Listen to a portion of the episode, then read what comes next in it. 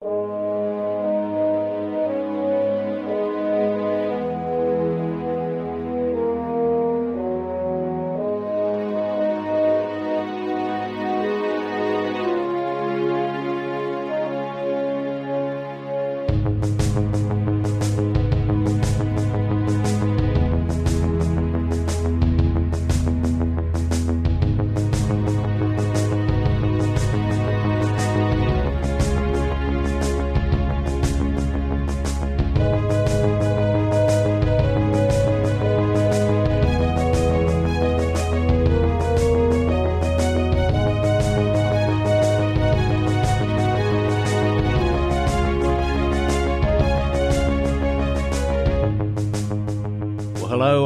welcome to the JLA cast, a podcast in which we revisit Grant Morrison's legendary run on JLA, arguably the greatest superhero comic ever written, one issue at a time.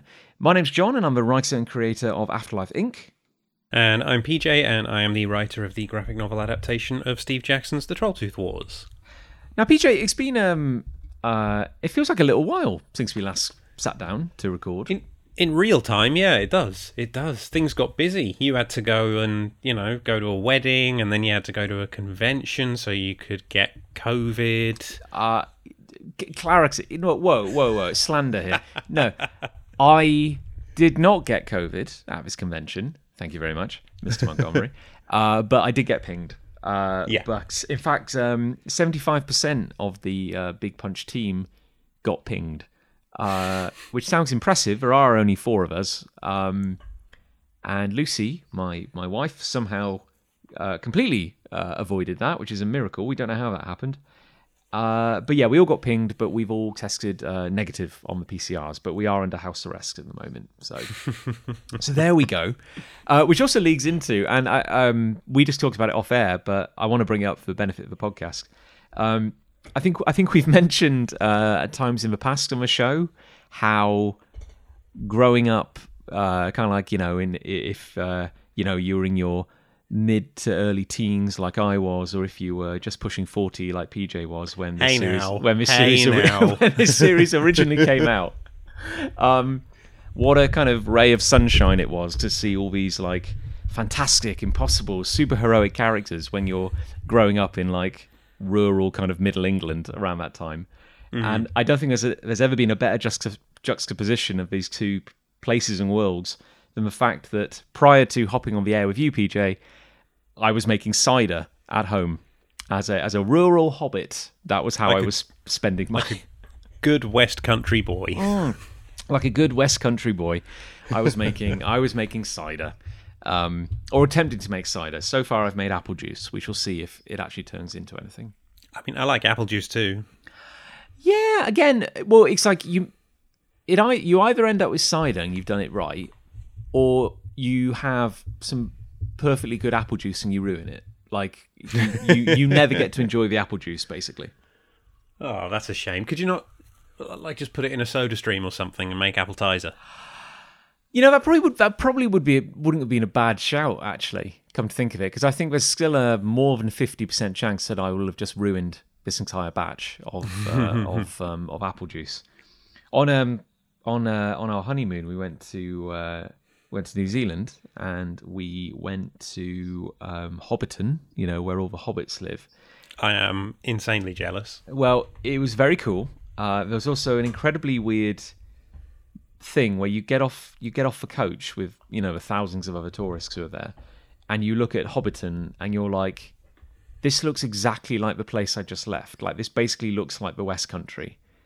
Uh, except it's like 48 degrees centigrade and and it was like oh, okay this is just like being at home except my skin is frying as i walk around um Although at the end you get to go to the um, was it the Green Dragon pub, Yeah. and you get a a glass of hard cider, Ooh. which is what we call cider. yeah. Was it was it a nice cider? It well, well is I think at that point um, I would have accepted a can of Strongbow. To be honest, like it uh, it did the job, PJ, admirably. It was cold, it was crisp, it was refreshing. Uh, probably would have had another if they if they give me the option, but uh, Yeah, sorry, that's a that's a fun side note. That's not JLA related at all. So hang on. They only let you have one cider in the Green Dragon, then they kick you out. It's a bit of a conveyor belt. I'll be honest with you. There's like there are a lot of coaches of people. they send they send you around in like little um groups of like 20 or so and then they're, they're like staggered so you come in from the car park through the little lane where gandalf first appears on his um on his little car and you're like oh yeah it's, it's that bit and the car park is just behind it and uh, uh yeah and then and then you, you get your tour and it was lovely it was it was it was uh, it was charming I feel like the the car park somewhat ruins the illusion there. yeah it's the magic of cinema like thankfully it was like just out of They pointed the camera the right way. You mean? It was a it was it was it was a great day actually, but it's interesting where they took you on the tour because I guess they've Yeah. got they've got to kind of make it like worth your money, and like uh, the first stop is a service station, uh, but it's like a really fancy like Lord of the Rings themed service station. So oh, okay. You have my interest. so there's just like a ton of merchandise. I mean, like it's it's a merchant. It's nothing but merchandise, you know. But there's there's tons of it. Um, then they take you to Hobbiton, and just like an army of coaches where everyone everyone's going to doing it, and it was it was great. Don't I'm, I'm, don't get me wrong. And then after that, we our tour took us to um, completely unrelated, but it took us to uh, uh, an un- underground cave structure where you could like get in a little boat and go through a dark passage, and and the the surface of a tunnel, the roof of a tunnel was covered in glowworms. Oh wow, It was cool. It was really cool, actually. nice. Again, I presume this was unrelated. after the uh, the Hobbit movies, where they sort of built Hobbiton then as a permanent like Uh, installation. Yes, this was only only a couple of years ago. Yeah. My understanding, the story they were saying was that um, apparently, oh, uh, oh god, who who directed the movies? I can't remember. Peter Jackson. Peter Jackson. Yeah, apparently him and the producers were in like a helicopter, like scouting for locations, and they flew over the bit of land that would become Hobbiton, and they were like, "Oh, that's perfect. Let's go and disturb the owners." and apparently there was some big rugby game on, and they were like knocking on the door, and like uh, they didn't hear him because of the game. And I I think it's now like it's actually like those those farmers who own Hobbiton in a way. Like I guess it's licensed or something, but like it's it's their land, you know. See, I want to go to New Zealand to experience that, but I'm also scared of the giant monster spiders. Ah, and also like the wetas. Like um, yeah, I think I saw one at Hobbiton. A weta. I think I saw one. Yeah, like, or it could have been some other horrendous piece of like wildlife. Um, but yeah, there was like this weird bug thing, which was like it looked pretty big and prehistoric, and I was like, well, I'm not gonna, I'm just gonna gloss over that and keep walking. I don't, I don't like the look of that. You are listening to Jon and PJ travel New Zealand and discuss the sets of The Hobbit and The Lord of the Rings. One day, PJ, you know when when the JLA cast is uh, is massive, you know we'll go we'll go on that grand tour. I would be more than happy to do that. That would be amazing, wouldn't it? Yeah, We'll kickstart it. yeah, yeah. Kickstart a holiday for us to New Zealand. here's two guys with a, a, a low to moderately successful uh, JLA themed podcast that only focuses on one era in history. And please allow them to go on a Hobbit themed holiday to New Zealand. we'll we'll record it. We'll talk about it. Yeah, yeah, you know, we'll talk on the plane. We've got like 24 hours on the plane. We could probably get through a lot of um, World War Three, you know, in that, in that time. yeah, we'll, we'll, we'll do the last episodes of the JLA cast on the plane. Yeah. Is there anything like? I mean, sorry, here's me kind of completely going off topic, but uh, is there anything interesting you'd like to talk about, PJ? Have you been making any uh, liqueur or spirits or anything in your life? Um, I, I I'm going to be making burgers tonight. Ooh. There's a, there's a thing. Ah, well, you know, if PJ, if I weren't, uh, if I weren't under house arrest, and uh, uh, I think more than an hour's drive away from you, I'd I'd be in the car right now, racing to get some of some of that sweet burger action. Oh, I'd have to go buy more mints. I'm so sorry. Well, you know, Lisa can do without. yeah, my wife doesn't need dinner. she can share. um, PJ, um, we, we have had uh, a, a real explosion of fan mail, which is Torrent. which is incredible. Um, actually, no, is that is fan mail insulting to the people who wrote in? Uh, th- they are fans or are they are peers? I don't. Superiors, I would say. Well, I mean, they don't have a podcast. Uh, well, they might do that we know of. Well, we don't. We don't know. That's the point. Um, my my point is, I wonder if like fan mail does create some kind of like um, power imbalance, whereas um, once I would have said that we were the the authorities, unrivaled on everything JLA. Um, I I think um, I've learned that I'm very much uh, the student, still learning. Uh, and the, these emails have been incredible. Yeah, we, we've sort of put ourselves out there and, and realised that there are people more knowledgeable than us. But I would argue maybe we are the more entertaining. We're certainly the first. I'll be honest with you, that was one of my primary motivations when when we discussed like doing this podcast. I was like, I cannot believe that no one else on the planet hasn't done this. So I was like, PJ, we've got to get in there like quickly before better people come along and do a podcast on the same subject. And now, at least, when a better podcast comes along, we can at least sue them. Yes, we can at least say that they're copycats, which would be which would be amazing. Um, but no, um, thank you so much uh, to uh, David and Chris who've written in since the last episode because um, it really has kind of been educational. I'm, I'm not being um, facetious when I say that. Like, really, it's like lots of like, oh, that's interesting kind of moments. Um, should we uh, should we start with David's David's Let's, letter? let's do it. Right now, you'll this this is this will make PJ very happy. Uh, Starro themed. Ah. Um, so again, talking about the Endless, PJ. So we were debating on air whether the Endless were part of DC continuity, and David has confirmed that not only are they definitely part of DC continuity, at least pre New Fifty Two, which we can all agree post New Fifty Two is the Wild West. No one has any idea what's going on there. um, but also Marvel continuity as well. Now that bit blew my mind. That re- like I I think we had settled on yeah we're pretty sure they are DC continuity. It's nice to have the confirmation and, and the other examples that we're provided with here. Those these are fantastic. But that Marvel one blew my mind, and I'm pretty sure I've actually read that issue.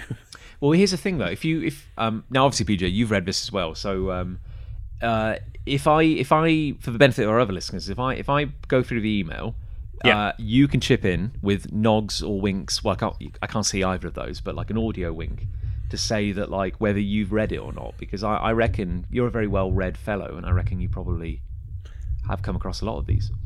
The problem is I read them a good 20 years or so ago, and this is going to come up again today, um, and and do not remember them very well. But I will I will try and give you those those audio winks, which is usually just me going wink. Awesome. Okay. Okay. So, first one. Um, Death makes an appearance in Action Comics 894 or 894 in a fantastically well-written story where Lex Luthor dies temporarily and spends the issue talking with her and trying to cut a deal to be allowed to live. Now, I don't think I've read that one. I don't think I was reading the Superman comics for that period, but I might be wrong. I did a bit of I did a brief bit of research off the back of this, very brief, I have to say, and I suspect this is part of a tie-in with Blackest Night. Ah, okay, that would make sense. Now, if that's the case, I was supposed to get it, but the comic shop I was using at the time was, let's say, sporadic with having the issues I wanted, and I think I only got about half of Blackest Night in the end. Isn't isn't it weird how um, being such a fanboy of the the Morrison era of JLA completely skews your view on the rest of like DC continuity? Because wasn't um, Neron the big bad of Blackest Night? I think so, but it wasn't the Neron from the, that two-part JLA story, as I know and love him. So, I know that's the thing. Like I, I when I think of Neron, I think of um, um, American Dreams, Yeah, and I'm thinking of Neron with this amazing head of hair, like a kind of 80s power rocker sort of thing. Uh, whereas Neron got one of those sexy redesigns where he's like a big black skeleton sort of thing. yeah. Yeah. Maybe Yeah. it was. Yeah, he is a demon, I suppose. I guess he could look like whatever he wanted. Here's the thing with, with, with Blackest Night, and sorry, we're going off on, on a slight tangent here. I, I like, you know, a lot of people mock it now, but I did like the idea of the emo- the emotional spectrum and Yeah. the lantern rings of different colors. I thought that was really cool, but it all went on way too long and it got kind of tedious. And then, you know, so Sinestro Corps War, Blackest Night, Rage of the Red Lanterns, Brightest Day, and, and I was just like, can can we just have fun space cop stories with different color space cops, please? Yeah, I think it's it's one of those classic examples, like of a whole emotional spectrum thing of being both an incredibly smart and an incredibly stupid idea at the Yeah. same time, which I think is often where some of the best comic stuff happens, where it's walking a very very fine line between being ridiculous or incredible. Um, at the same time, though, a lot of it was masterminded by Geoff Johns Yeah. and I I do feel that maybe like um, sometimes there's a, a slight lack of restraint um, on his part as as a as a creator, where I think once you kind of opened the door to there being like different colored lanterns, you're basically you're kind of starting down a train that can only end with you know black and white and I don't know you know what I mean like it, it just it was all it was all there was for a very long time. They hit a very rich vein of lantern themed content and then they just kept mining it basically. Yeah. Does that make any sense? Yeah, it does completely. But also, with all that stuff going on, it sort of obfuscated Barry Allen coming back from the dead to the point where I was reading most comics around then, and I read Flash Rebirth as well. I'm still not sure how Barry Allen came back from the dead. Speed Force, PJ. Yeah, probably. I know, and I think maybe that both of that ties into um, our, I mean, like you and I, like our general bitterness about um, Kyle and Wally being sidelined Yeah. o- over the years, um, and sweeping a great deal of character development under the rug, just to uh, go back to the uh, the figureheads. Anyway, what's next in David's Oh, email? sorry, yes. Um. David pointing out that uh, remember that Vertigo didn't even exist when the Sandman started. The book was actually published under DC until issue 47 when it got moved to Vertigo.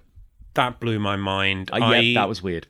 I'm sh- I was bowled over by that. I was convinced Vertigo, like maybe the first four issues, but then issue five they bring in the Vertigo imprint. The fact that it reached the 40s before that happened Oh, I know. made no sense to me. I would. I was convinced that um, yeah, first volume, pure DC, and then volume two onwards. Oh yeah, it's got to be Vertigo. How could it not be? Yeah, that's Uh, nuts. And now this is something. The next fact is something which I'm fairly certain I did know, but then I forgot. So um, Destiny, uh, the eldest sibling of the Endless, isn't even a Neil Gaiman creation. Uh, they were actually created by Marv Wolfman in Weird Mystery Tales 1, then reused and slightly reimagined to fit into the Endless by Gaiman. I think I. And not only do I think I knew that, I think I've got a reprint of Weird Mystery Tales one somewhere. um, so yeah, that. But but I had completely forgotten until that email came through, and I haven't been able to find that copy of the issue that I have. I'm sure it's somewhere in my house, but you know Okay. how these things go. I guess in many ways it does kind of make sense because uh, I'm going to get this wrong now. And uh, uh, Destiny, it is one of the few endless who actually has like human colored skin, as opposed Yeah. to being like utterly white or grey or something like that. Yeah, Um, dum ba dum bum bum. Uh, um, what else we got? Sorry. Uh, yes, and he also references the fact that Cain and Abel were the hosts of House of Mystery and House of Secrets before being pulled into the Sandman universe, and I did know that. That's one thing I did recall. I didn't know that, but I love it. I love when these companies have had these like horror hosts in the 50s and 60s. Obviously, the Crypt Keeper is the most well known these days, but Marvel had a guy called the Digger as well, who was like a zombie with a shovel who was digging graves as he told Oh, you right. stories. And then he gets brought into Marvel. I think he joined the Thunderbolts at some point. Wow, Something like that. Oh wait, Um, was that Busiek? Uh, no, no. Um, I I can't remember who it was. He was either he either joined the Thunderbolts or he was just in the Thunderbolts around the time Norman Osborn. Oh, so it would have been Warren Ellis actually. Ah, That's- right, right, right. Um, around that time though, but then yeah, so to, the fact that Cain and Abel were DC horror hosts is not a surprise to me, but is something that I utterly love. Well, the final kind of um, uh, jumping the publisher line here, uh, he finally mentions the cameo that Death makes in Marvel, saying that although you uh, you never see her face, uh, she apparently pops up during the wedding of Rick Jones and Marlo Chandler in the Incredible Hulk 418. Um, and he just goes on to say that that issue, along with issue 417, which is the Bachelor slash Bachelorette party, uh, are to this day two of the funniest comics uh, he's ever read. I have read those, but it was a long time ago, and I have absolutely no memory of them. My um, because we've talked in, in the past about um, growing up in the UK and what access you had to American comics, and uh, myself collecting Marvel Heroes Reborn or whatever it was called, and it had the tail end of Peter David's run on the Hulk in it. Yeah. Uh, with one of the Kuberts, it was Andy or Adam. Adam, Adam. Oh, and I loved it. I love the artwork. I love the writing. And uh, yeah, it was it was a weird period because it was kind of like uh, around that kind of original Thunderbolts onslaught, the secondary bubble universe sort of thing, all through Heroes Return, and then the stuff that happened afterwards. And yeah, I was a big fan of of, of those stories. I, I thought the writing was was very funny. it included one of my favorite Hulk versus Wolverine battles in the Savage Land, where Wolverine wins because the Hulk is not quite himself, and then yes. Wolverine drags the Hulk back to the X Mansion to recuperate. Oh my god, that that episode! Oh, sorry. Now, now this is another spin-off. This we can be talking about. This will be our Hulk, our Hulk fan cast. But yeah, that issue with the X Men where Wolverine just takes an injured Hulk back to the X Mansion, and there's just this protracted scene where he's dragging the Hulk deeper into the mansion to get him medical care. Yeah. and everyone's going, "What are you doing? What are you doing?" And, and he's just apologizing to everyone at every step Yeah. of the way. Oh, so good. Um, but yeah, um, thank you. Uh, thank you, thank you, thank you, David. That was incredible. Really educational. Yeah. And there's more, PJ. Um, What? now, uh, how would you like to do this? Because we've had a few emails from Chris here. Did Did you want me to continue going through them, or did you want to g- go through them? We could alternate, or Well, you have them open in front of you. I do not. So you go through them in the order they arrived, and I will comment. Okay, so um, Chris Murphy, who at this point basically needs like a, a moniker or some kind of um, title. Um, uh, the He's our he's our monitor womb. um, No. I- it's a good start. There's an ice cream van in the background. Maybe that'll be picked up on air. I don't know. I can Uh, hear it. Could we do something with the monitor? Could he be? Could he be the monitor just in general? Yeah, that's a DC. Yeah, Chris is our Chris is the monitor, and Chris- then there's an evil version out there, the anti-Chris. No, that's, No. So he's Chris the monitor Murphy, and, we'll- and we'll, which which which I, I like the ring of, and we'll we'll say there's an opening for an anti-monitor. Never leave an opening for the anti-monitor. No. David's David's a close contender for the anti-monitor, but we'll we'll okay. So uh, Chris uh, Chris for Monitor Murphy writes, um, big fan of DC One Million. I'm very glad that we uh, made it to this stage, uh, and he's got a couple of things to add. Uh, firstly, uh, a bit of clarity on Rocket Red, who we did talk about. Um, and remind me, PJ, what was your kind of general familiarity and understanding with of and with Rocket Red? that it was a suit um, or a series of suits given to uh, sort of Russian soldiers, effectively, to make them into Russian sort of superheroes. But the technology was a bit behind everything else that was actually around, and one of them joined the Justice League for a while in the international period. that was that was basically the beginning and end of what I understood. Uh, but it turns out that um, apparently this comes from the Englehart and Staton era on Green Lantern Corps, where Kilowog of the Green Lanterns, uh, suffering something of a uh, a kind of midlife crisis following the Guardians being disbanded, um, moved to Soviet Russia, uh, like you do, and he used his technological brilliance to build them a suit, basically a communist Iron Man, uh, like the Crimson Dynamo.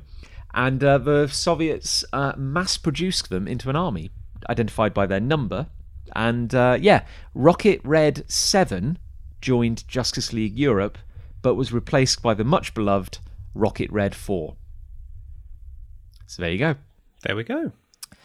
And um, I have to say, this this is probably like the factoid of the episode, to be honest. Um, Chris uh, brings up uh, a book, a 2004 book called Writers on Comic Script Writing, which I'd never heard of, but apparently you have a copy of, PJ. Uh, yeah, so, um, well, carry on. i will come back to you in a moment. Okay, now there's an interview in the pages of this book with Grant Morrison, uh, or GMOS, as uh, as uh, Chris rightly rightly refers to them, um, and it talks about writing DC One Million, and, and this was this was mind blowing to me. I'm I feel so ignorant when when I read this. Um, it says that Morrison plotted every single tie-in issue to DC 1 million. Not just for JLA, not just the core book which we're reading, but every single issue came from a Morrison idea and was plotted out. And and Morrison just talks about the the insanity of having to do that and like how much it took. And apparently the now I've got another list from Chris here. Hang on a sec. Um, yeah, so there were I'm going to try and give you a rough bearing here. 38 issues associated with DC 1 million which all came out around November 1998. And uh, yeah, um, Grant um, um, plotted all of them, apart from uh, issue 1 million of Hitman. Uh, and um, because he basically told um, uh, Ennis, what's his Garth first Ennis. name? Garth Ennis, basically told Garth Ennis, I'm not going to plot it, just take the piss out of it and and that was the guidance um, they gave to Ennis. And uh, yeah, I was like, that, that blows my mind. That's insane. So, um, yeah, I do have writers on comic script writing. Uh, f- first published in 1999, my edition that I bought in the year 2000, which is also the last time I read it. So I couldn't find it. I was like, where the hell is it? And was because I wanted to reread this Grant Morrison interview uh, before we started today, and I couldn't find it until I sat down to do this podcast, and it turns out it's on the shelf right above my computer, Right. alongside Writers on Comic Script Writing Two, which was from 2004 by Tom Root and Andrew Kardon, which is basically a follow-up interviewing a whole bunch of other writers. Now, I have skimmed the Morrison interview in my copy, and it makes no mention of DC 1 million. Uh, it's not covered at all. So I don't know if maybe Chris has an updated version where Oh, they publish weird. more of the interviews or something. Wow. So not so not only uh, did did Chris bring up a a, a completely unknown factoid, but he also has some kind of limited edition, super rare version of a book that you own. That's that's it. Just gets deeper and deeper. Well, I know what you're about to say from Chris's email next, and that bit is in my book, so we'll we'll we'll get to Oh, that in a okay. second. So, uh, some interesting points from uh, uh, Morrison's interview are, uh, as I kind of suspected, and I did know this, I feel, it did come from an, a Morrison idea, the very concept of going, what if we did issue 1 million of, uh, of a series, and therefore, if we count ahead, what year would it actually be? Uh, which is, very, of course, very Morrison. Uh, but it does apparently come from a conversation they were having with Mark Millar uh, at a time when they still got on, uh, where they were trying to come up with the most ludicrous thing you could do with a tie-in issue, and basically going like, well, if they already do zero issues, we've got to do a one million issue. And um, the the other interesting thing before we get on to the next bit, PJ, was um, the idea that in Morrison's own words here, talking about their experiences of writing JLA and how apparently at the time it came out, they were getting a reputation for being a retro writer. Which is weird because obviously we're visiting the series now with the distance of over 20 years. Yeah. And I remember thinking, like, this is an incredibly modern, forward thinking uh, very different take on writing a superhero title. But apparently, people were saying like, well, all Morrison's doing is referencing old stuff. Ergo, they must be obsessed with retro stuff. Yeah, it's weird because the thing I remembered most from the Morrison interview in, in my copy is them talking about doing all the drugs and encountering all the aliens and how they were going to swap places with a character in The Invisibles. So yep. I mean, I, I mean, I mean, I, lo- I, I love Grant Morrison, obviously, like, but it's really only a matter of time in any interview until the aliens come in. yeah, Yeah. yeah, Um, uh, but yeah, now an inter- another interesting thing is um, obviously looking ahead, we're going to get to some content featuring the Resurrection Man in in our upcoming uh, one million crossover. Yeah. However, I found this quite interesting. Morrison mentions the importance of the character Kronos, who is a time traveler. And I'm fairly certain that there is only a throwaway mention to Kronos in the book I'm holding. yeah. Yeah, do you imagine that that kind of there was more going on in an individual tie-in issue or something? I didn't make it into the trade.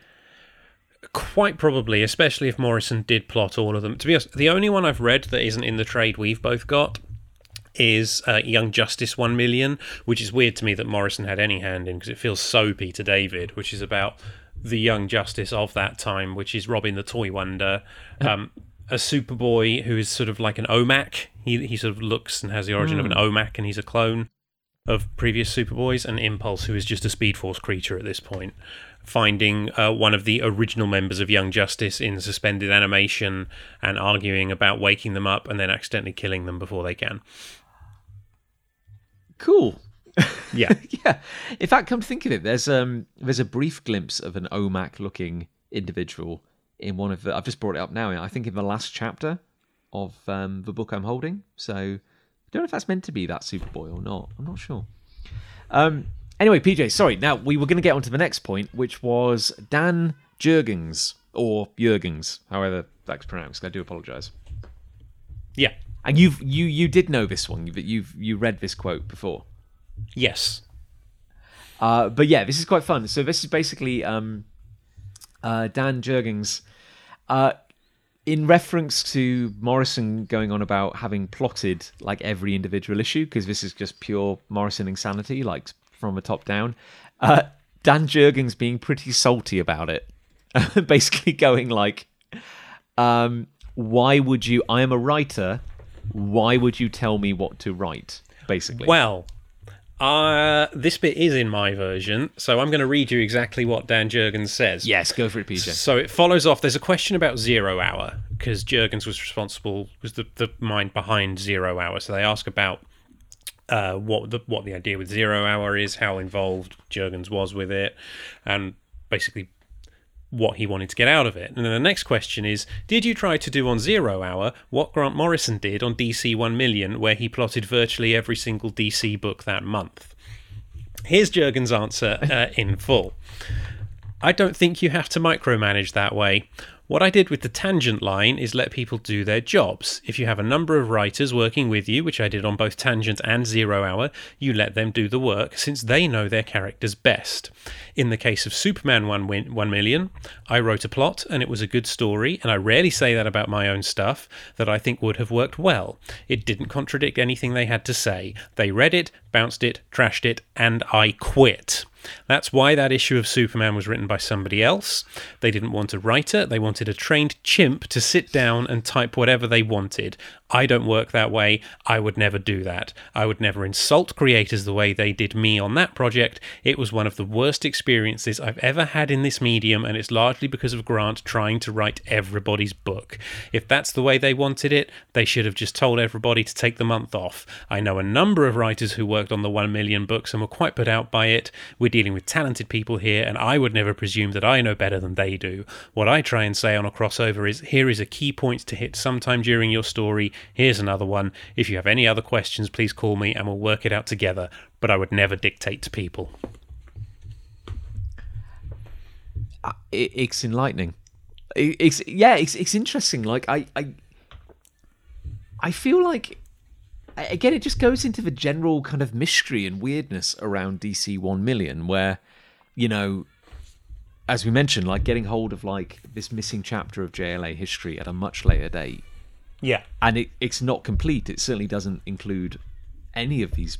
You know, f- frankly, yeah, ninety percent of these tie-in issues are not included in this book, um, and it's just weird because it, it was apparently such a big enterprise, and yet it's not really talked about. Even the fact, you- the fact that Grant plotted them all, like that's not really an open an open fact. I'd say. No, not at all. And the fact that essentially this is what leads to the massive creative team shakeup on the Superman books because Jurgens quits. And then the rest of the team quit, and you get this bold new era of Superman where they bring in like Jeph Loeb and Ed McGuinness and Mark Millar uh, and Mike McKone and, and all these other creators who suddenly took over from these people who'd been on Superman for years. And now they're none of them are there anymore all of a sudden. And it looks like that's largely because of DC 1 million and the way the creators were treated there. weird. Like, it's it's funny because I'm trying to kind of picture the, the the Grant Morrison of 1997 because Morrison, I think, by their own admission, cultivated like a bit of a enfant terrible sort of at you know kind of attitude about themselves in like the the kind of 80s and early 90s. Like, um, that's very much why that big wedge was driven between them and Alan Moore because. I mean, like both part of the British invasion, you know, uh, kind of, but they're both chaos magicians for crying out loud. Like you think they would be best friends, or I guess kind of worst enemies, but a lot of it is because Morrison, I think by their own admission, acted like a bit of a shit and was Yes. like, "I'm new, I'm punk, I need to make my name by pissing off some people, and I'm gonna, I'm gonna piss off Alan Moore." And it, you know, it did, and it's a weird thing because I think I think Morrison is is is undoubtedly brilliant. I think, and but with that brilliance maybe comes a willingness to to rub people up the run the wrong way, or or certainly at that point in their career. Yeah, and I, I don't know. It makes me feel like there was almost sort of they were trying to have an authorship about a crossover book, which is an odd statement, um, but one you can certainly imagine a younger writer who was trying to sort of establish themselves and build a reputation for themselves, sort of, and and who had had that success. JLA was a really popular book. It Oh, sold yeah. really, really well. So you hand a crossover to the writer of that book, and they may well feel entitled uh, to sort of try and control everything minutely. And and and it's it's a bit of like it's it's a bit like the James Cameron situation where like I've heard it said that James Cameron a lot of accounts saying that like he's a bit of an asshole. Hmm. but he also makes very successful movies. So Yeah. it's like he's he's he's arrogant but it's kind of backed up by a degree of talent. Like it's it's not like a kind of empty arrogance. Um now, I think maybe, maybe, maybe it wasn't intended this way, but I can see how kind of telling 38 different creative teams that you'll be writing their, well, coming up with a plot for their story this month would probably rub a few people the wrong way. Um, but at the same time, it's like with the track record that Morrison had, you know, with the, they weren't exactly making, you know, they weren't exactly faking it. Like JLA was a superstar title. Like it was, it was changing the way comics were were approached. I feel.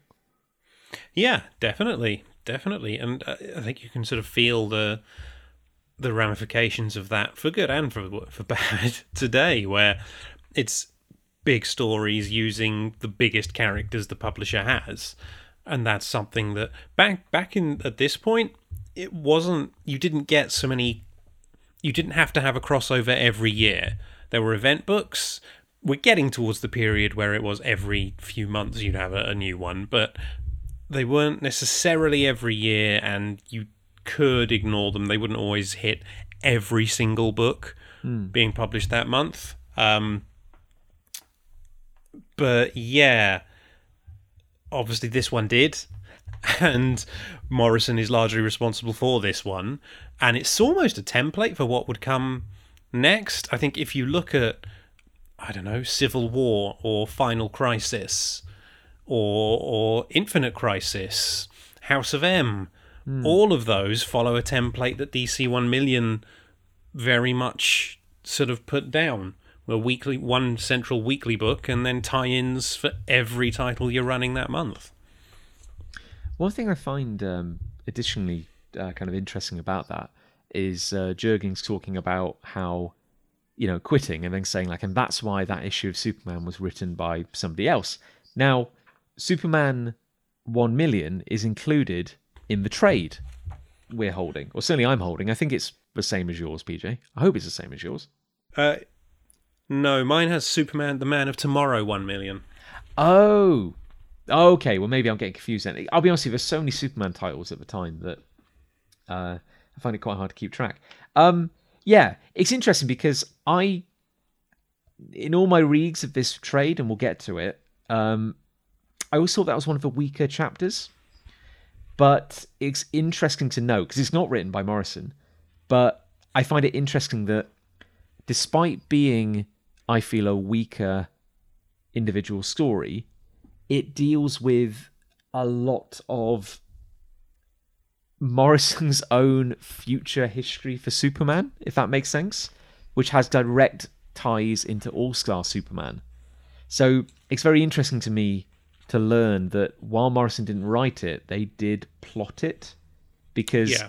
I'm like, this isn't a great issue, but it's full of some big ideas which feel very Morrison, even though it's a different team. So suddenly I'm like, oh, okay, this kind of makes sense now. Morrison was there in the background.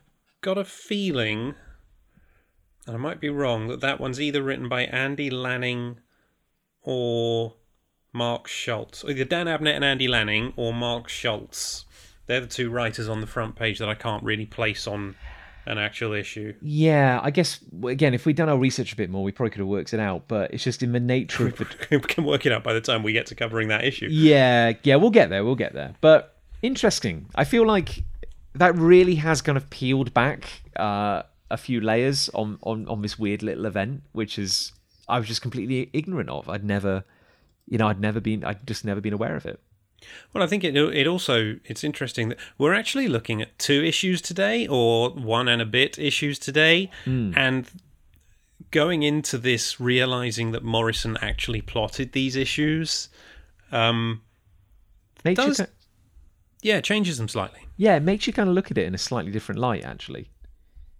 The um, the final thing I'll, I'll say uh, very quickly from Chris, um, Chris being something of a, a pioneer has actually vowed to track down and read all tie-in issues of DC One Million in the correct reading order, uh, which he very kindly provided a link to, uh, and uh, which is just you know more power to you. Like you know, once you establish a, a colony in this brave new this brave new land you're exploring, you have to send a boat back for us or something because that's that's amazing. Um, What is it? Thirty-eight comics. 38 comics. So if if we did that on on this podcast, it would take us how Well, P- long to cover the whole PJ, event? do you know like what? seventy-six weeks. Well, PJ, do you know what episode number this is? What episode number? 38. No way. Yeah. Yeah, exactly. No, it would be our entire run again just to do DC 1 million in full. Let's not do that. Let's not do that. No, Chris, you start your own podcast and uh, we'll listen. and we'll send you uh, we'll send you mail. We'll uh, we'll come and guest star on your DC One Million weekly deep dive podcast. Anyway, anyway, anyway, I should say the final amazing gem that uh, Chris, uh, the Monitor Murphy, kind of dug up, uh, thus saved me the effort, is the missing, the missing two pages from the end of JLA 23, which is the final part of the Starro storyline. And again, never collected in the trade, had no idea it existed, and we only worked it out through context clues. Where in the previous issue of um, DC 1 Million, Superman says that, oh yes, we all remember the just the, the Justice Legion A from the future. They arrived recently. and the asterisk goes CJLA issue 23. Yeah. Missing pages that I have never seen until now. Um, and you've seen them as well now, PJ. Uh, have I? I forwarded. I thought I sent them to you. Oh, let me check my emails. You know what? If I didn't, this means I can genuinely surprise you. Um, Oh no, they uh, yeah, you did forward them to There me. we go. I haven't downloaded the attachment yet. it's all right. It's all right. So basically, it is. It. I've got to say, it doesn't add a massive amount, but I'm glad I finally got to see him. More Lost Morrison content. Uh, we open on. Uh, well, it's epilogue two. Uh, after Daniel has uh, kind of um, chained um, the Starros, uh, we are on the uh, Justice League Watchtower, where we have two Wonder Women Oh, one month later. Indeed. Um, the only scene I feel where we ever have both Diana and Hippolyta in the same panel in the pages of JLA. Um, no, I don't think it is. Is it not? Cri- uh, Crisis Times Five.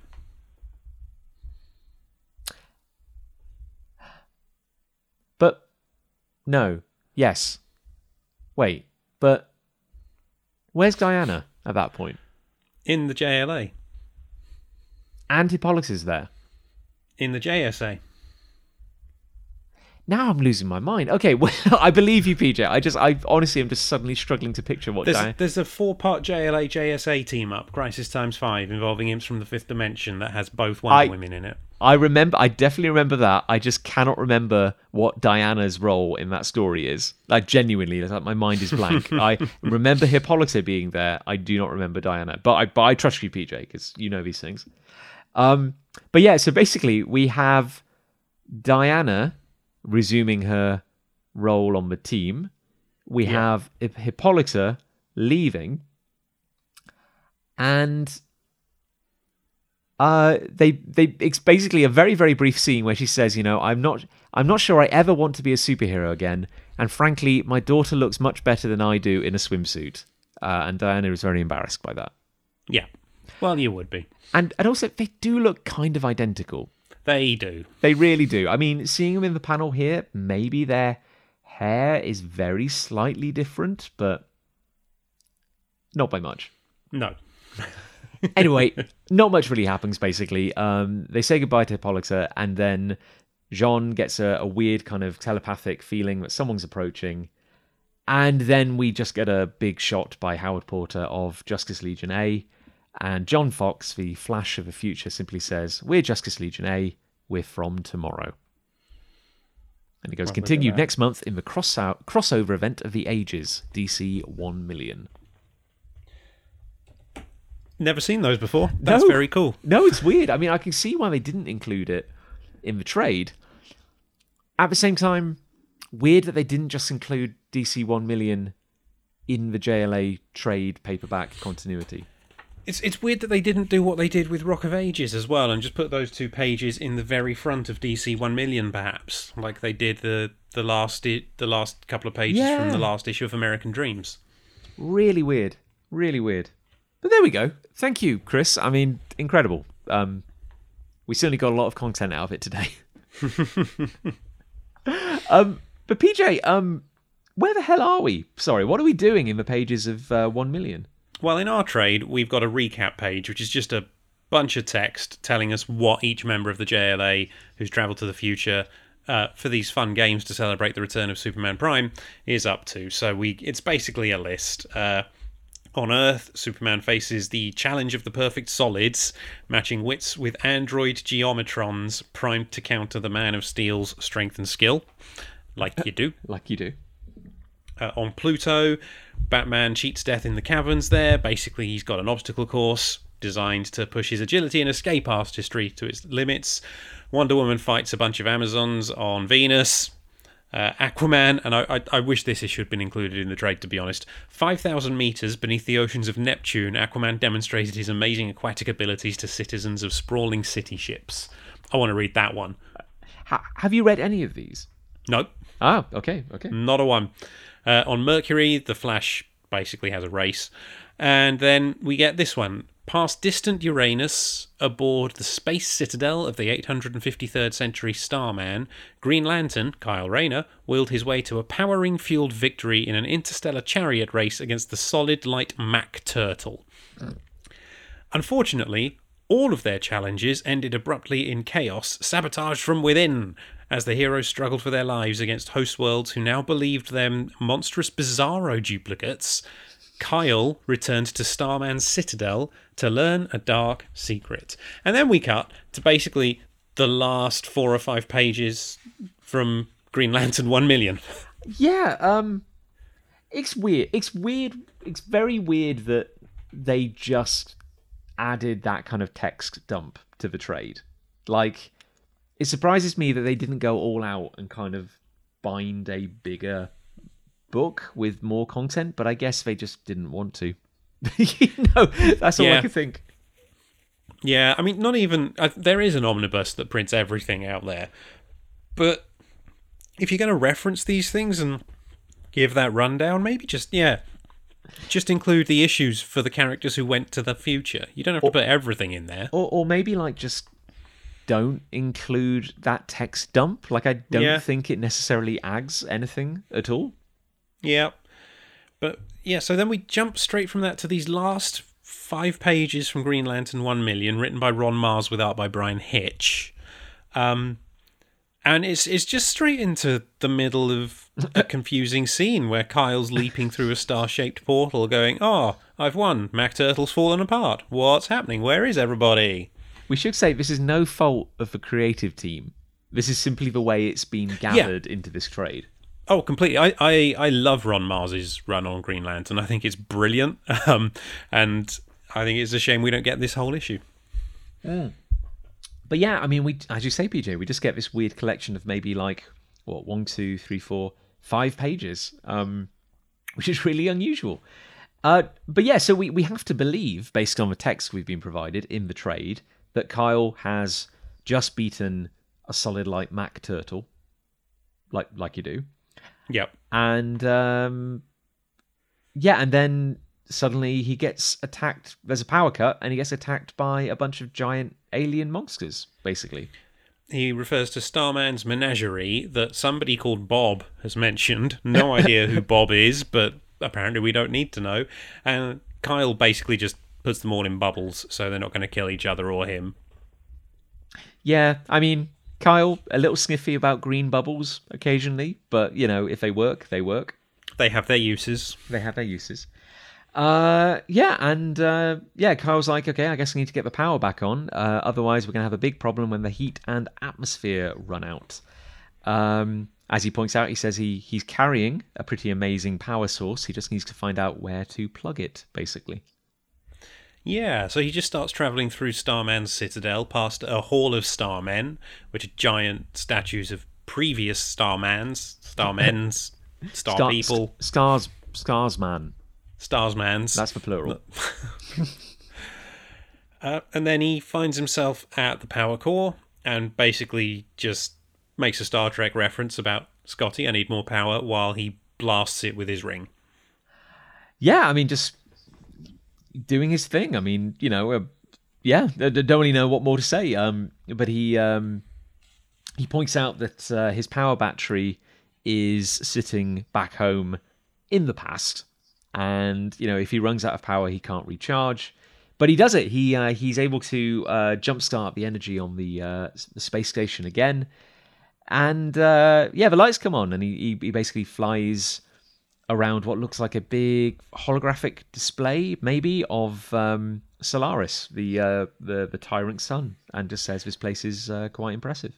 Yeah, realizes he's basically now at Starman's command post, and oh, all of a sudden, the last incoming message, the transmission that was being made to Starman Citadel is resumed, and it's to Starman from Solaris, and it says, "Plans proceed. The Justice League from the past has been summoned and suspects nothing. They will be taken completely unaware by your betrayal, and with your aid, I'll have my revenge." And Green Lantern just goes, "Starman's selling us out." Dun, dun, dun, dun. The end. Well, that was a very quick issue of uh, Green Lantern, uh, PJ. it's I I don't understand why they did this this way because we get a full first issue, and then we get five pages of Green Lantern in which it's revealed that one of the main characters is a traitor, and that's very sudden. We don't know Starman at all yet, this version of him, and now all of a sudden it's like, but he's the bad guy. There's no attempt to even have that be a secret that's played out for a while, and I don't know. It just, for me, it's a bit, and I think it might just be the structure of the trade rather Yeah. than, you know, if, if we'd read a lot more issues before we found that out, great. But we it just straight in. Starman's a traitor. It's it's it's hmm, it's like a symptom of these kind of the nature of this sort of crossover, isn't it? Because you have to assume, one would imagine, that not every reader is going to read every tie-in issue. Yeah. Uh, obviously, I'm sure editorial would love people to do that, but they're probably not. They're probably not going to fork out on buying like you know, thirty more issues than they normally do. So one would assume that the core storyline has to be carried just in the pages of the ma- the main crossover event book. You know, so yeah. sometimes when I'm reading this, I have to say I do skip over a few of these kind of tie-in storylines, and I guess the story still makes sense because we, you know, obviously we we kind of learn at the end of the previous issue that like Solaris is a uh, a tyrant, but again, we never really get to know Solaris when they're not evil.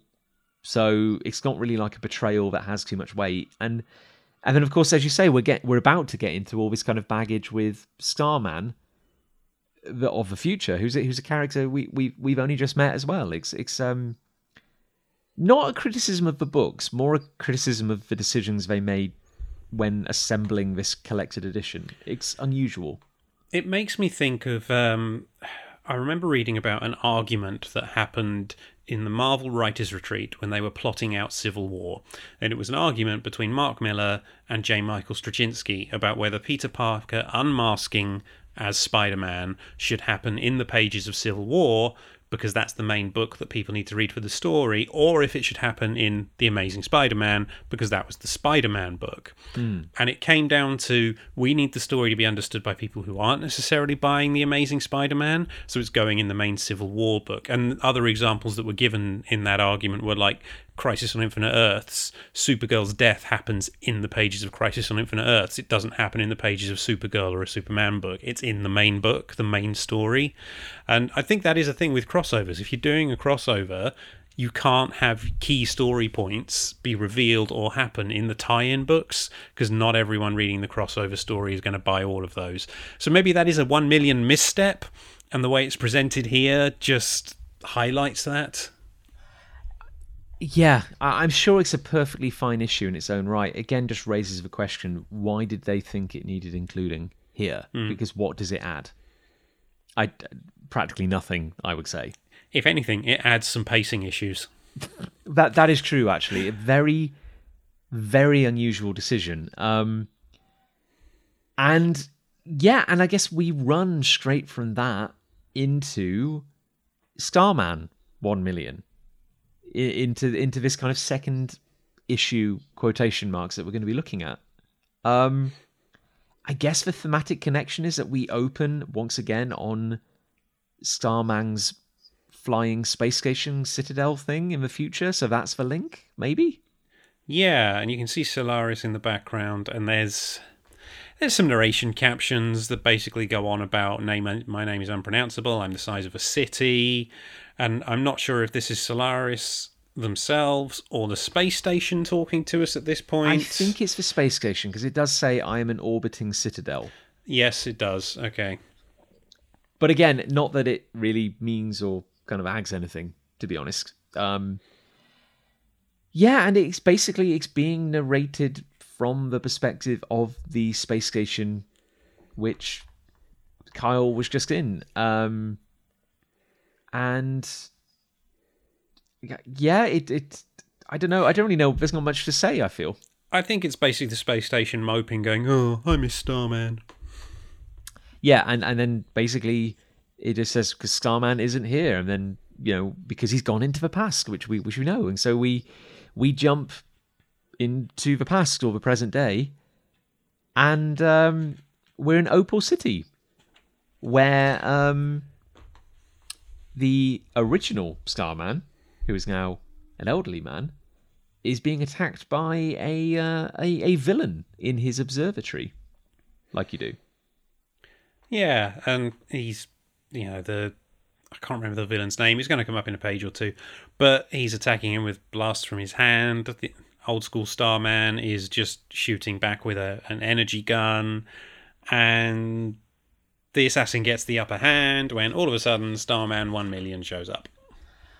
Yeah, and um, um, you know, again, I've, I've, i I always get the names of the original kind of JSA members confused, but this is Ted Knight, the original, the original Starman, and he is rescued at the last minute by Starman One Million. So, the Starman of the future, who I'm gonna I'm gonna be honest with you, I really like his design. I know, I know, I know it's stupid, but I I, li- I like his his funky cape and his helmet and Yeah, me too. and the quavat which he holds.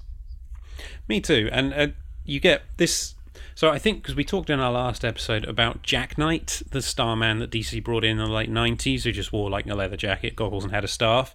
So I'm guessing they had launched his series at that point because I know James Robinson wrote that, and this time we get the title and credits, all the starlight shining, James Robinson story and words. So I'm guessing this came early in that Starman run, and then the the rest of the credits. So Peter Snejbjerg, sorry Peter, is the penciler. Wade von Grawbadger is the inker. Bill Oakley was the letterer. Gregory Wright was the colorist. GCW was color separations. Peter Tomasi, the editor, and Archie Goodwin, the guiding light. Yeah, and um, I'm a I don't know I'm a bit of a sucker for Starman, if only because I know so little about him. I've never really read a Starman book. I know there have been like 18 different Starmen over the years, often with completely different powers, completely different lineages. Some are aliens, some are humans, some are completely unconnected to the others. In a way, I like Starman because a Star Man is is another one of those great iconic hero ideas that DC does so well. Uh, and yeah, I feel like Starman is very much like an also ran, like um, definitely not one of the big leaguers, and yet could have been in an alternate reality, perhaps maybe. I mean, Starman was big enough in the 40s to be put on the Justice Society. Hmm. So, way back when, he was clearly a going concern. I'm going to be honest, none of the Starmen really do much for me. I've never had that much interest in, in Starman as a character. I enjoy it when he shows up in, in crossovers and team up books and things, but I've never been tempted to go and check out any solo adventures of any of the iterations, if I'm being honest. Um, Mark Waid and Alex Ross have a lot to answer for as well, because in the pages of Kingdom Come, when they had the future Starman of a different future, not this future, not the uh, don't don't think about it, but a, a future Starman turns up in a costume designed by Alex Ross, and it's awesome. and the entire world just looked at that and was like, "What if we started putting?" bear with me, right? What if we had a character who was like completely black all over, like they were wearing like a kind of black unitard sort of thing? And what if there were like stars inside their body? And basically everybody and their mom was like, this is the hot new character design. Let's all do it. I've done it. Like you know, it, it, it just and again we see it here. Like it, it looks amazing when with obviously Alex Ross kind of painting it, but um, And some of us just went, "Oh, you mean like Captain Universe?" yeah, yeah, but like Captain Universe was more kind of b- blue, bluish. Oh, yeah. All right, I'll give Yeah. you that. I don't know. Starman from Kingdom Come just looks amazing. So much so Yeah. that I think DC found a way to shoehorn that character design into the main continuity because they were like, "This is too good to ignore." that happened with a few of the Kingdom Come designs, as I recall. But uh, anyway, Uh, yeah, but sorry, Peter. Yeah, so um, there's a multitude of Starmen here now. yeah, and you know this this villain basically goes, "I don't know you," and Starman says, "No, you're not going to live long enough to do so either." Oh, I don't mean I'm going to kill you. It's just that I'm from so far in the future that you'll be dead. Woohoo! And takes him down. Yeah, and um, it, yeah, and the only kind of, I guess, I guess this this guy would be horrendously outclassed by future Starman, Yeah. and um, but the villain takes a blast at uh, at the original Starman, and uh, future Starman goes, "Father, look out!" and uh, this side of the observatory is kind of blown open, and uh, yeah, because I guess because future Starman was distracted, that um, yeah, the villain escaped basically. Deathbolt. Deathbolt. Yes, I, We're on that page. I've just we, seen it. we were both. I mean, I know that makes us like terrible hosts for not doing our research, but like he's so boring, like as a villain, like he's just so inconsequential. Also, this is just my thing where I, I'm just not that interested in Starman, so I couldn't get excited about this issue enough to do any further reading or research. Um, but yeah, so basically, Deathbolt uh, escapes. Uh, Starman of the future uh, apologizes, and uh, the original Starman, Ted Knight, is. I've got to just call him Ted Knight. It'd be easier. Ted is like, well, why are you apologizing? You saved my life. You know, um, you know, I, I'm, you know, I, I'm, that's more important. And uh, he goes like, you know, why did you call me father? You know, is it because I'm you know the father to ev- anyone who becomes a starman down the line Yeah, and Starman of the future says, uh, well, yeah, but also I'm Farris Knight, your direct descendant. and uh, he takes his helmet off and we see that um, his hairstyle perfectly matches his helmet It's it's a Wolverine situation. it's also like i imagine if he ever needed a haircut he could just put the helmet on and kind of like trim around the edges yeah. anyway, anyway, um, uh, da, da, da, so yeah, so basically, um, of course, the Justice Legion A from the future, they arrived in the past or the present day, however you want to look at it, look at it, and it was like a big media event, like you know, the newspapers were covering it. So of course, uh, Ted Knight was like, "Well, ex- I'm glad you came here because until that guy." tried to kill me i was basically thinking like oh i would hop in the car and try and find you because I'd like to talk, I suppose. Yeah, there, there's also a vague reference here to uh, Jack Knight, the current Starman, being off in space at the moment. That's why he's not in this issue. Uh, and Ted saying, I'm going to have to find out who hired Deathbolt later, but that's a tr- problem for another issue that the presenters of the JLA cast have no idea if it ever gets resolved or not, and certainly one of them doesn't really care. Yeah, and um, yeah, so they, basically just chat about the legacy of they chat about the legacy of Starman. Um, you know, um, Ted Knight is like, "Oh, I see you have a cosmic rod as well," um, which I feel again just going into my obsession with heroes who didn't quite make it to the big leagues. Um, in DC general continuity, something like the Starman's cosmic rod could have been like up there with the Green Lantern power ring. Uh, it didn't really, but he's like, "Oh, you have a cosmic rod." He's like, "No, it's uh, it's actually called the the Quavat." You know, like you do. I I was using terms I, I thought you'd understand. And Ted's like, uh, thank you. And uh, yeah, I think at times it's been called the gravity rod as well. Like Yeah. I know that much at least. Uh, so yeah, they're just having a chat, and you know, all we're basically really learning is that there was about three thousand years where there wasn't a Starman, and then future Starman's like great grandfather found the Quavat and started up the legacy again. I suppose. Yeah, and the Starman before this Starman was his mother, who was still Starman rather than Starwoman. Yes, and yeah, and again, it, if it is having a chat, basically, there's there's not a, been a massive amount of detail to bring up, and other than um, uh, Ted offers Starman some coffee, and basically says, "I can't drink it. Like you people are so primitive that um, it could basically poison me. So sorry." Yeah. Yeah, and then they go outside for a walk instead, and Ted asks more questions about Starman and the lineage, and Starman says it's not always been a hero's name. There have been villains as well. Two of them, in fact, were in, but you know, your descend, my descendants, your You know, your descendants, my ancestors. That's how it goes.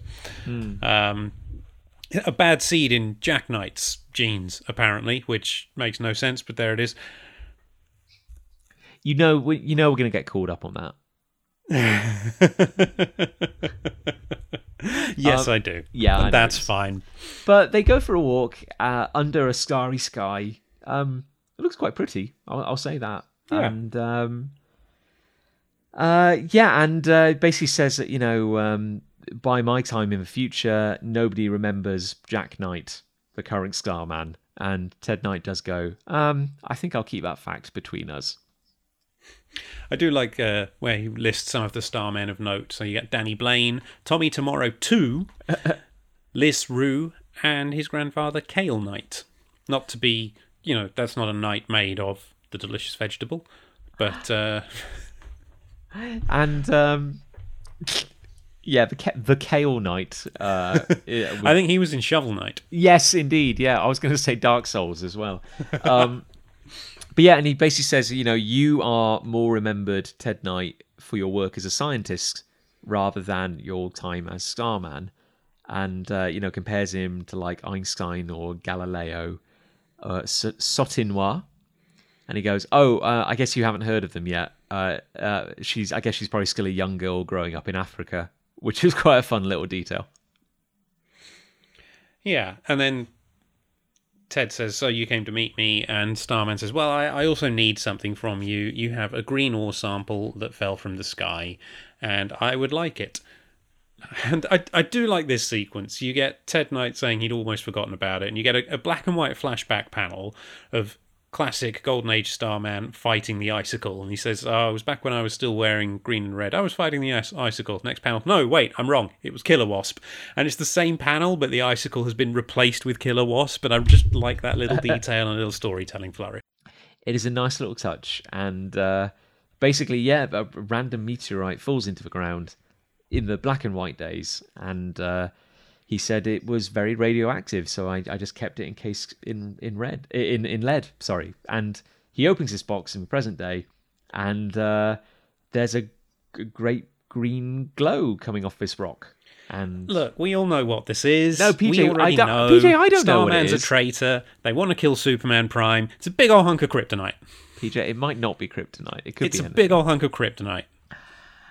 Anyway, so Ted Knight is, you know, a very trusting fellow, and he goes, uh, "Well, you know, do you need this to help defeat the Hourman virus that all the news stations are talking about?" Because again, with the weird pacing of the way the trade has been assembled, it, we kind of went from the virus exploding and things looking kind of like apocalyptic to to this scene, which Yeah. I guess does feel a bit weird in in the kind of general pacing of the storyline. But there we go. There's there's a part of me that's glad they mention it because you know well at least they're referring to the events that are also happening elsewhere at the moment. But then there's another part of me that goes, oh wait, but now they've mentioned it, so they're aware that it is incredibly contagious and affects both people and machines. so how are both of these people fine? Yeah, I guess it hasn't made it to Opal City yet. Yeah, Yeah. Um but he basically says like I have to bury this rock, which could be anything. I have, to. I have to bury this green radioactive rock, which could, which could be anything, on Mars. It's very important for the future. And Ted Knight is like, oh, you know what? It's cool. You don't have to tell me about it. I know you're doing it for the right reasons. And there's a moment of silence, and then Starman is like, oh, damn it. I can't lie to you. I'm a traitor. Yeah. He says, I don't know why, but oh, I'm a bad person. Uh, I'm a and, ba- and uh, again, I'm not. James Robinson is a good writer. I've enjoyed comics by James Robinson before, but this is clumsy to me. Damn you! I can't lie to you, and I don't know why. I'm evil. It just it's clumsy. I think, in my opinion. there's a there's a great moment in Morrison's uh, run on Doom Patrol where there's a standalone issue with the Beard Hunter, who's a piss take of the Punisher because he, Yeah. he he he steals beards and kills people, and there's a bit at the end where to show how extremely uh, aggressive and manly he is. He, uh, he takes out a pack of biscuits and breaks every biscuit individually, and I've always remembered that. Like- yeah, so yeah, he, he's a traitor. He's a bad guy. And now he basically just tells Ted Knight everything. How he accidentally awoke Solaris's original evil programming, and it wants to kill Superman. And Ted says, "Well, my Superman or yours?" And he goes, "Well, both. They're the same thing. Keep up." and then he says, "And Solaris offered me something I couldn't refuse: freedom from being Starman, because I don't like being Starman." And oh my God, get over yourself and grow up. Yeah, and and and Ted Knight rightfully is like, okay, I'm a little confused. What the hell's going on? And basically, it turns out that Starman's entire deal is that he's he's kind of pissed off that he never had a choice. Like he always had to be Starman. And uh, and Ted Knight says, "Well, why don't you quit?" And he's like, "I don't want to quit because if I quit, I wouldn't have access to all the fame, money, and women I get to enjoy as Starman." Basically. yep. And Ted says, So you don't like the work that goes with the rewards. So, yeah, you are a villain. All right, fair enough. And Starman's like, Well, I'm going to kill you now because I've got everything I need from you. And, oh, it won't break the timeline. Oh, no, but I can't because you're Starman and I'm Starman. And Ted says, Oh, look, if there's evil in there and you've accepted it, can you just look inside and accept the good in you too? Uh, and he uh, and it, and and we have Starman holding um uh, Ted Knight, elderly man, up by the neck, pointing the Quavat at his face, and he's basically like, "Oh, you know, if you have to kill me, kill me." Uh, and uh, and and he, and he can't, and Yep. and and he he looks at Ted Knight, looks at the old Starman uniform, and uh, and then just flies off. Holding the Quavat in one hand and the Kryptonite in the other. Might not be Kryptonite. It's the Kryptonite, and that's the end. Yeah, yeah, that's, yeah, that's the end. Um, I didn't really enjoy that one. I got to be honest. I feel in the context of the trade, I enjoyed it a little more than the Green Lantern insertion because it Yes. was it was at least a full issue. Yes, yeah. The fact we only get five pages of of Green Lantern, I don't know, mate. And I haven't read the rest of it for a while, but I feel like where we're going with this trade is the highs of the main series and the JLA issue written by Morrison, and then the lows of the other stuff that probably doesn't need to be in there, but because it's in there, we're looking at it. Yeah, we have to cover it. Um, it's it's weird. I, I, I think it suffers for being included.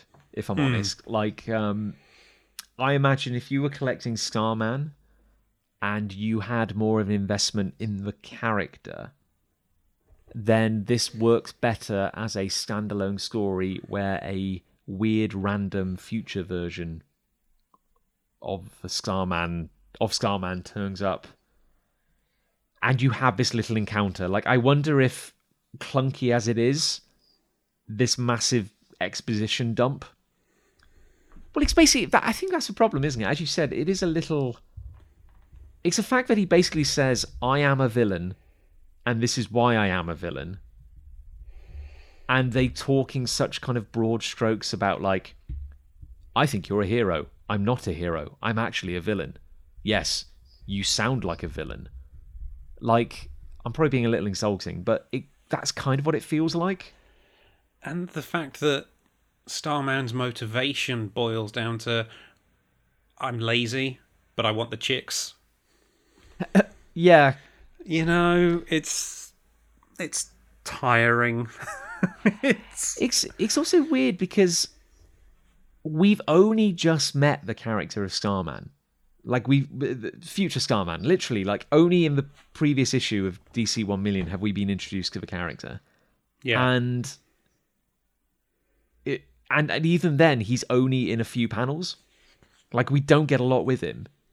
So to then go to what is meant to be a big heartfelt moment and, and a big like switcheroo where you go like, oh my god, he's evil. But like we we didn't get to know him in the first place, so it it, it doesn't really feel like a twist. If that makes Yeah. sense. at all. at all. And I don't know. I know James Robinson's run on Starman using Jack Knight as the main character was fairly critically acclaimed, I believe. I'm Yes, sure yeah, it- yeah. pe- people really liked it. And I think I would have almost preferred it if Jack Knight had showed up and had a fight with the future Starman, maybe, and the exposition was done during a fight scene. 'cause that's something comics can sometimes do quite well. That might have been more fun then. But yeah, the way this is done, it's just a bit. Eh.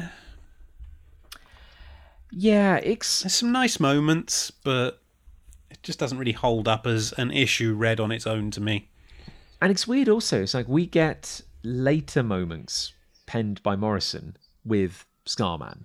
You know, in mm. the course of this, we we we it's weird in a way. We get shorter because we just spent 22 pages with the character, you know, and and yeah, I feel some of those later bits which we will see are shorter, but maybe better in in a way. Like it's it's messy. It's very messy. Like i don't know. I i'm i'm very conflicted about it. It's it's unusual Yeah, I, do you know what?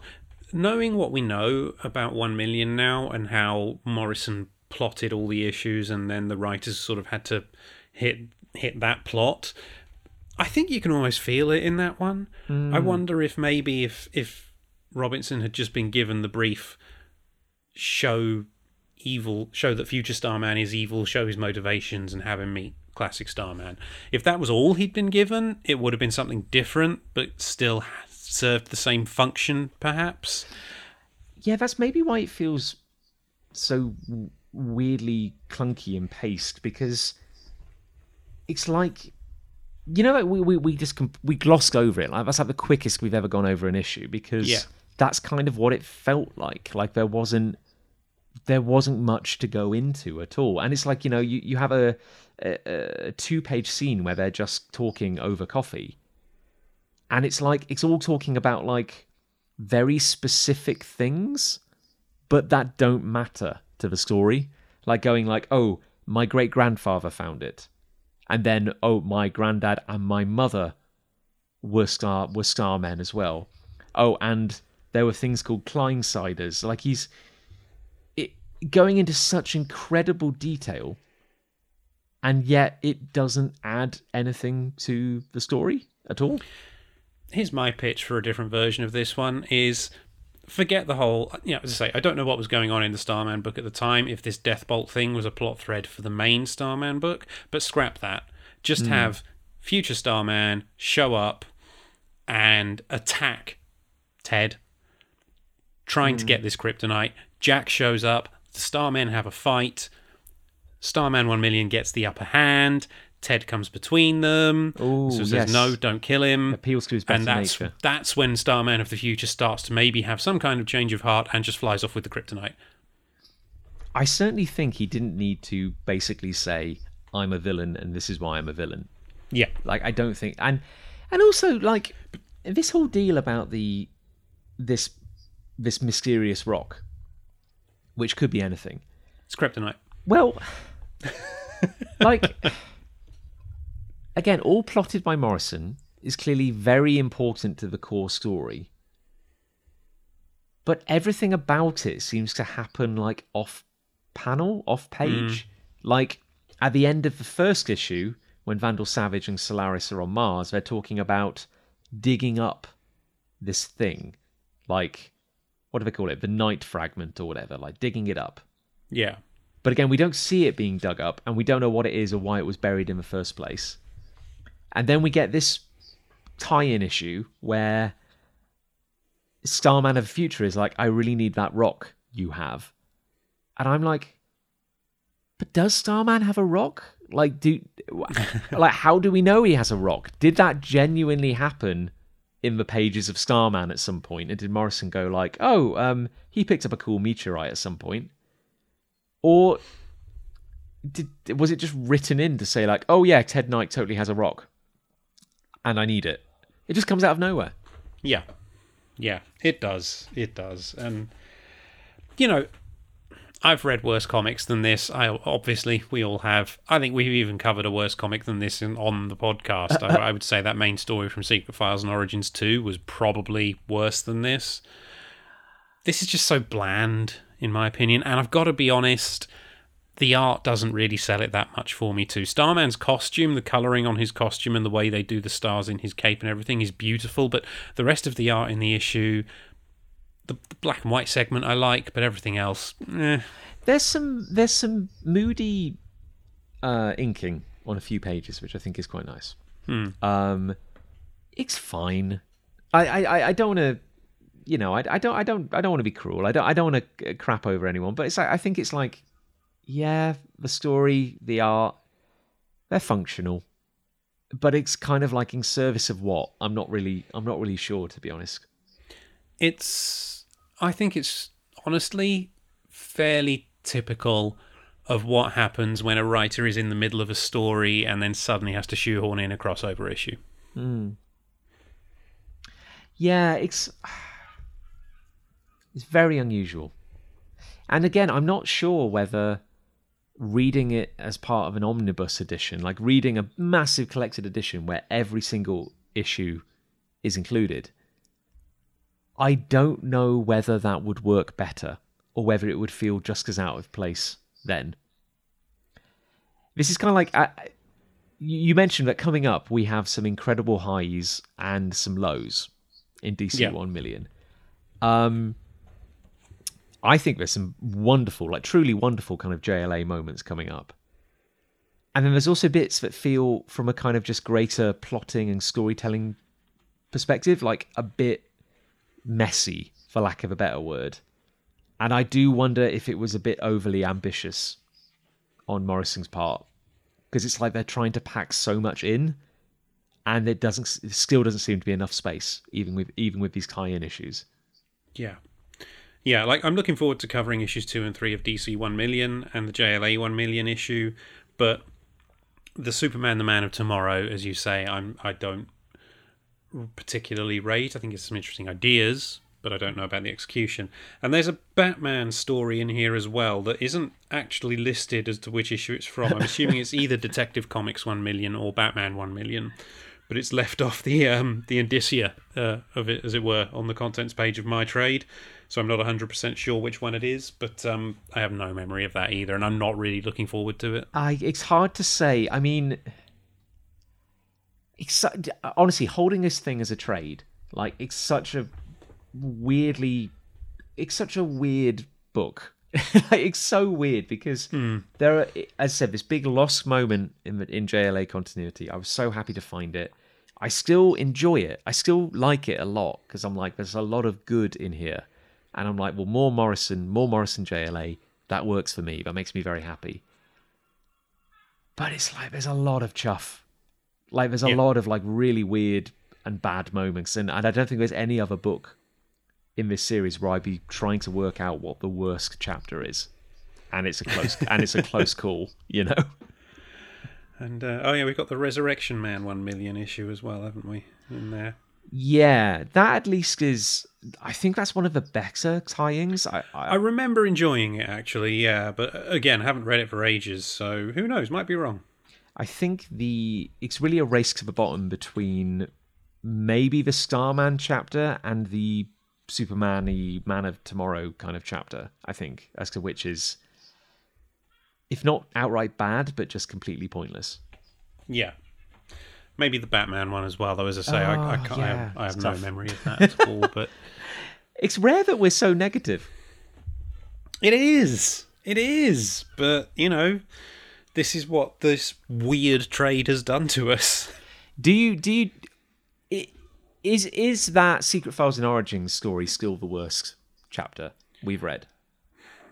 I want to say it's weird. That is not a good story. Um, it's got some very good moments in it that I really enjoy. There's some fun in there, but it is not a good story overall. That Starman one, again, there's one or two moments in it that I think are done well, but I wouldn't say it was particularly bad. It's just a bit clunky and, mm, you know, all of which middling. all of which could maybe be forgiven if it was an integral part of the story like if it really really added something Yeah, but it doesn't it's very unusual very doesn't add unusual anything at all. No. I'm, I'm flicking through the upcoming kind of batman tie-in and it's like i have no idea why that was well i guess i do know why but It's from Detective Comics 1 million. I've just looked that up. Yeah, oh, well, there we go. I just. Oh, I don't know. Sorry, everyone. This is probably like a very infuriating commentary, but uh, yeah, it's odd. It's a very odd beast. I'm looking forward to getting back into some proper 1 million kind of next issue, though. Our, our next episode, yeah, is, is DC One Million issue two, isn't it? And Yeah. I'm I'm very much looking forward to getting getting back into that and the main thrust of the story. Oh, yeah, no, and, and I'm, I'm, I'm looking at it now and I'm like, this is good. You know, this is good. I look forward to reading it. It's going to be great. Hopefully, It's going to be great, PJ. well, I, I guess uh, a very odd episode, everyone. We're, we're sorry if it was a little different to what you- what you you've come to expect normally, but um, I mean, d- do you think there's much more to add, PJ? only that I apologise. I guess we can't be enthusiastic every week. No, I'd like to think we've done a pretty good, pretty good job of being positive and and, and enthusiastic on, on on most issues. Yeah, and you know, I don't like to put down work like this because you know, we as creative types ourselves, we recognise that sometimes you can try your best with a story and it's just not going to work, and it's not. You know, the the creators involved in Starman One Million are all excellent creators who've done excellent work. This just unfortunately isn't their best. Yeah, it's like you know, pe- people are um, are more than the sum of their kind of worst moment, I suppose. Like, um, I've read an issue of Youngblood, written by Eric Stephenson, which I think might be one of the worst comics I've ever writ- I've ever read in, in my entire life, and and yet Eric Stephenson, of course, has written uh, some ex- incredible incredible work. No, uh, Nowhere Men is fantastic, you know, absolutely fantastic. So we all have bad days sometimes. And I, you know, I read Chuck Austen's entire run on Uncanny X Men, which is one of the worst things I've ever ever read. Full stop. And yet he was also one of the writers and producers on the excellent She-Ra cartoon series that Netflix put out within the last couple of years. Oh, really? Yeah. Huh. That's interesting. Um, I've read. I read. It's not a competition, Jon. I read Ultimates Three by Jeph Loeb, We all read Ultimates 3 by Jeph Loeb. and I've also. I must statistically have read something good by Jeph Loeb. Um, Long Halloween. I haven't read that actually. Oh, um, the Marvel Colors books: Daredevil Yellow, Spider-Man Blue. Oh, there you Hulk go. Grey. I I haven't read that either, but I'll, you know, there you go. You see, there are there are good things out there, and there's Ultimates Three, which is abysmal. it's actually one of the worst things. Oh wow, it's all coming out now, isn't it? Like, I'm honestly trying to. Yeah, Ultimates Three might be a contender for worst comic I've ever I've ever read. It it is really really bad. It's really rough. Yeah. Oh, Yeah, PJ, it's beginning. Like I'm, I'm feeling the dark pleasure that comes from being And- a hater. and just so that nobody thinks the the everything Morrison does is put on a pedestal, I've read Final Crisis and I hate Final Crisis. and I've read um, a good chunk of Green Lantern, which is, I think, quite impenetrable, bordering on not very good, which is. But it shows every single creative person out there, be they a writer or an artist or whatever, will at some point put out bad content. Mm. It's just the nature of the beast. Not me, obviously. No, but no, every well, I- other. you're the outlier, PJ, so that's why.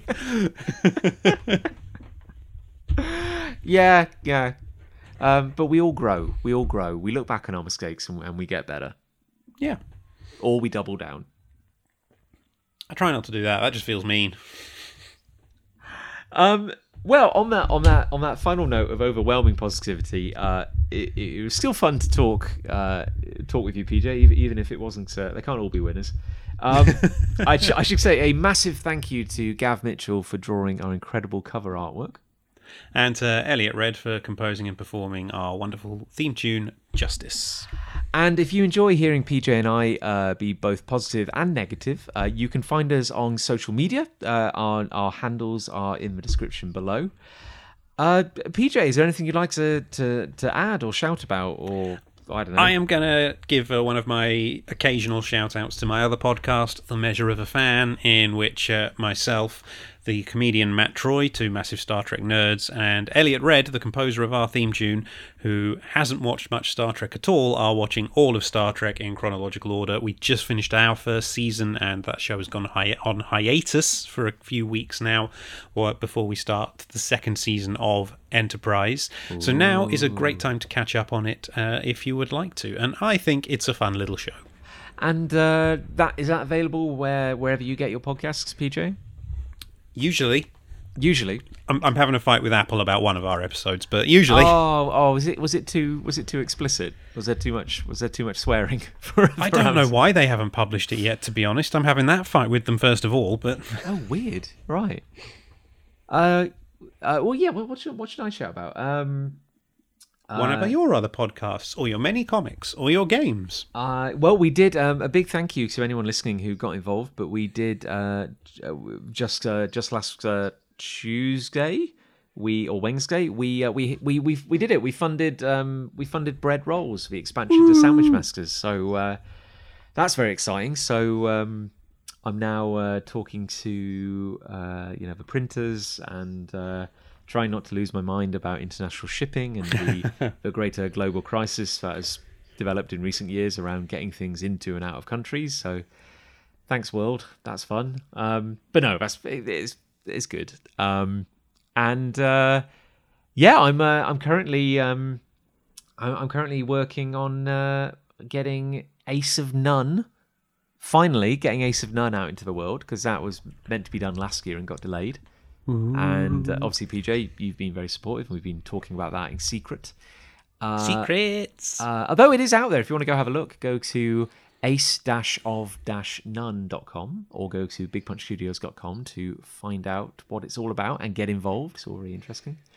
And uh, I'm also trying to get the second super collected hardback edition of Afterlife Inc.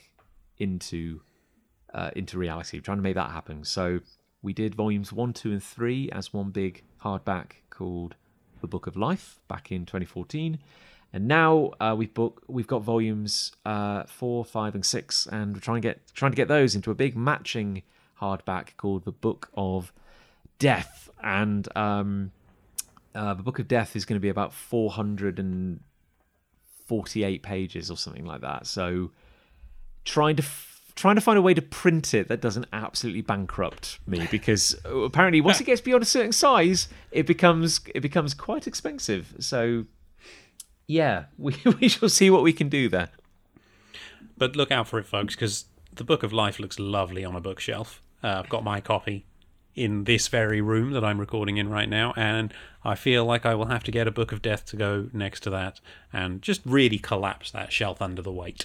Thank you well the first one does weigh about two kilos so uh, uh, the second one will be slightly more Yeah, I read my small paperback copies because, you know, Book of Life a bit unwieldy, but it looks lovely on a shelf. Uh, that, that's the problem, isn't it? You get to these like big luxury collections in any any type of luxury collection, and you're like, well, it looks Yeah. great, but it's completely impractical to to hold or read.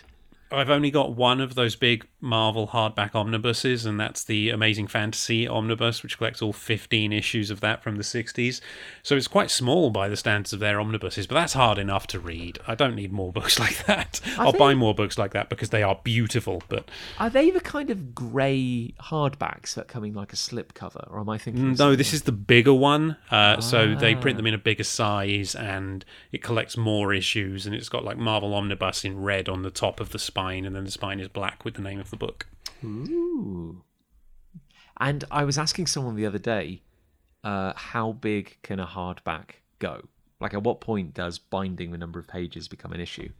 And somebody said that the biggest one they own is the Final Crisis Omnibus hardback, which is over a thousand pages. Wow. Wow. I mean, You What does it say? lift it. I know. What does it say when you have a book which is probably wider than it is tall? like that's insane, right? Yep. Yep. I've seen some of those big omnibus. I know Marvel put out an Acts of Vengeance one, which collected every Act of Vengeance, and that was big enough. I was like, uh, it looks beautiful, but I, I don't know what I'd do with it. Oh god, which one was Acts of Vengeance? That's... Um, late eighties, early nineties. Basically, all the heroes swapped villains for a, a couple of months. Oh, okay.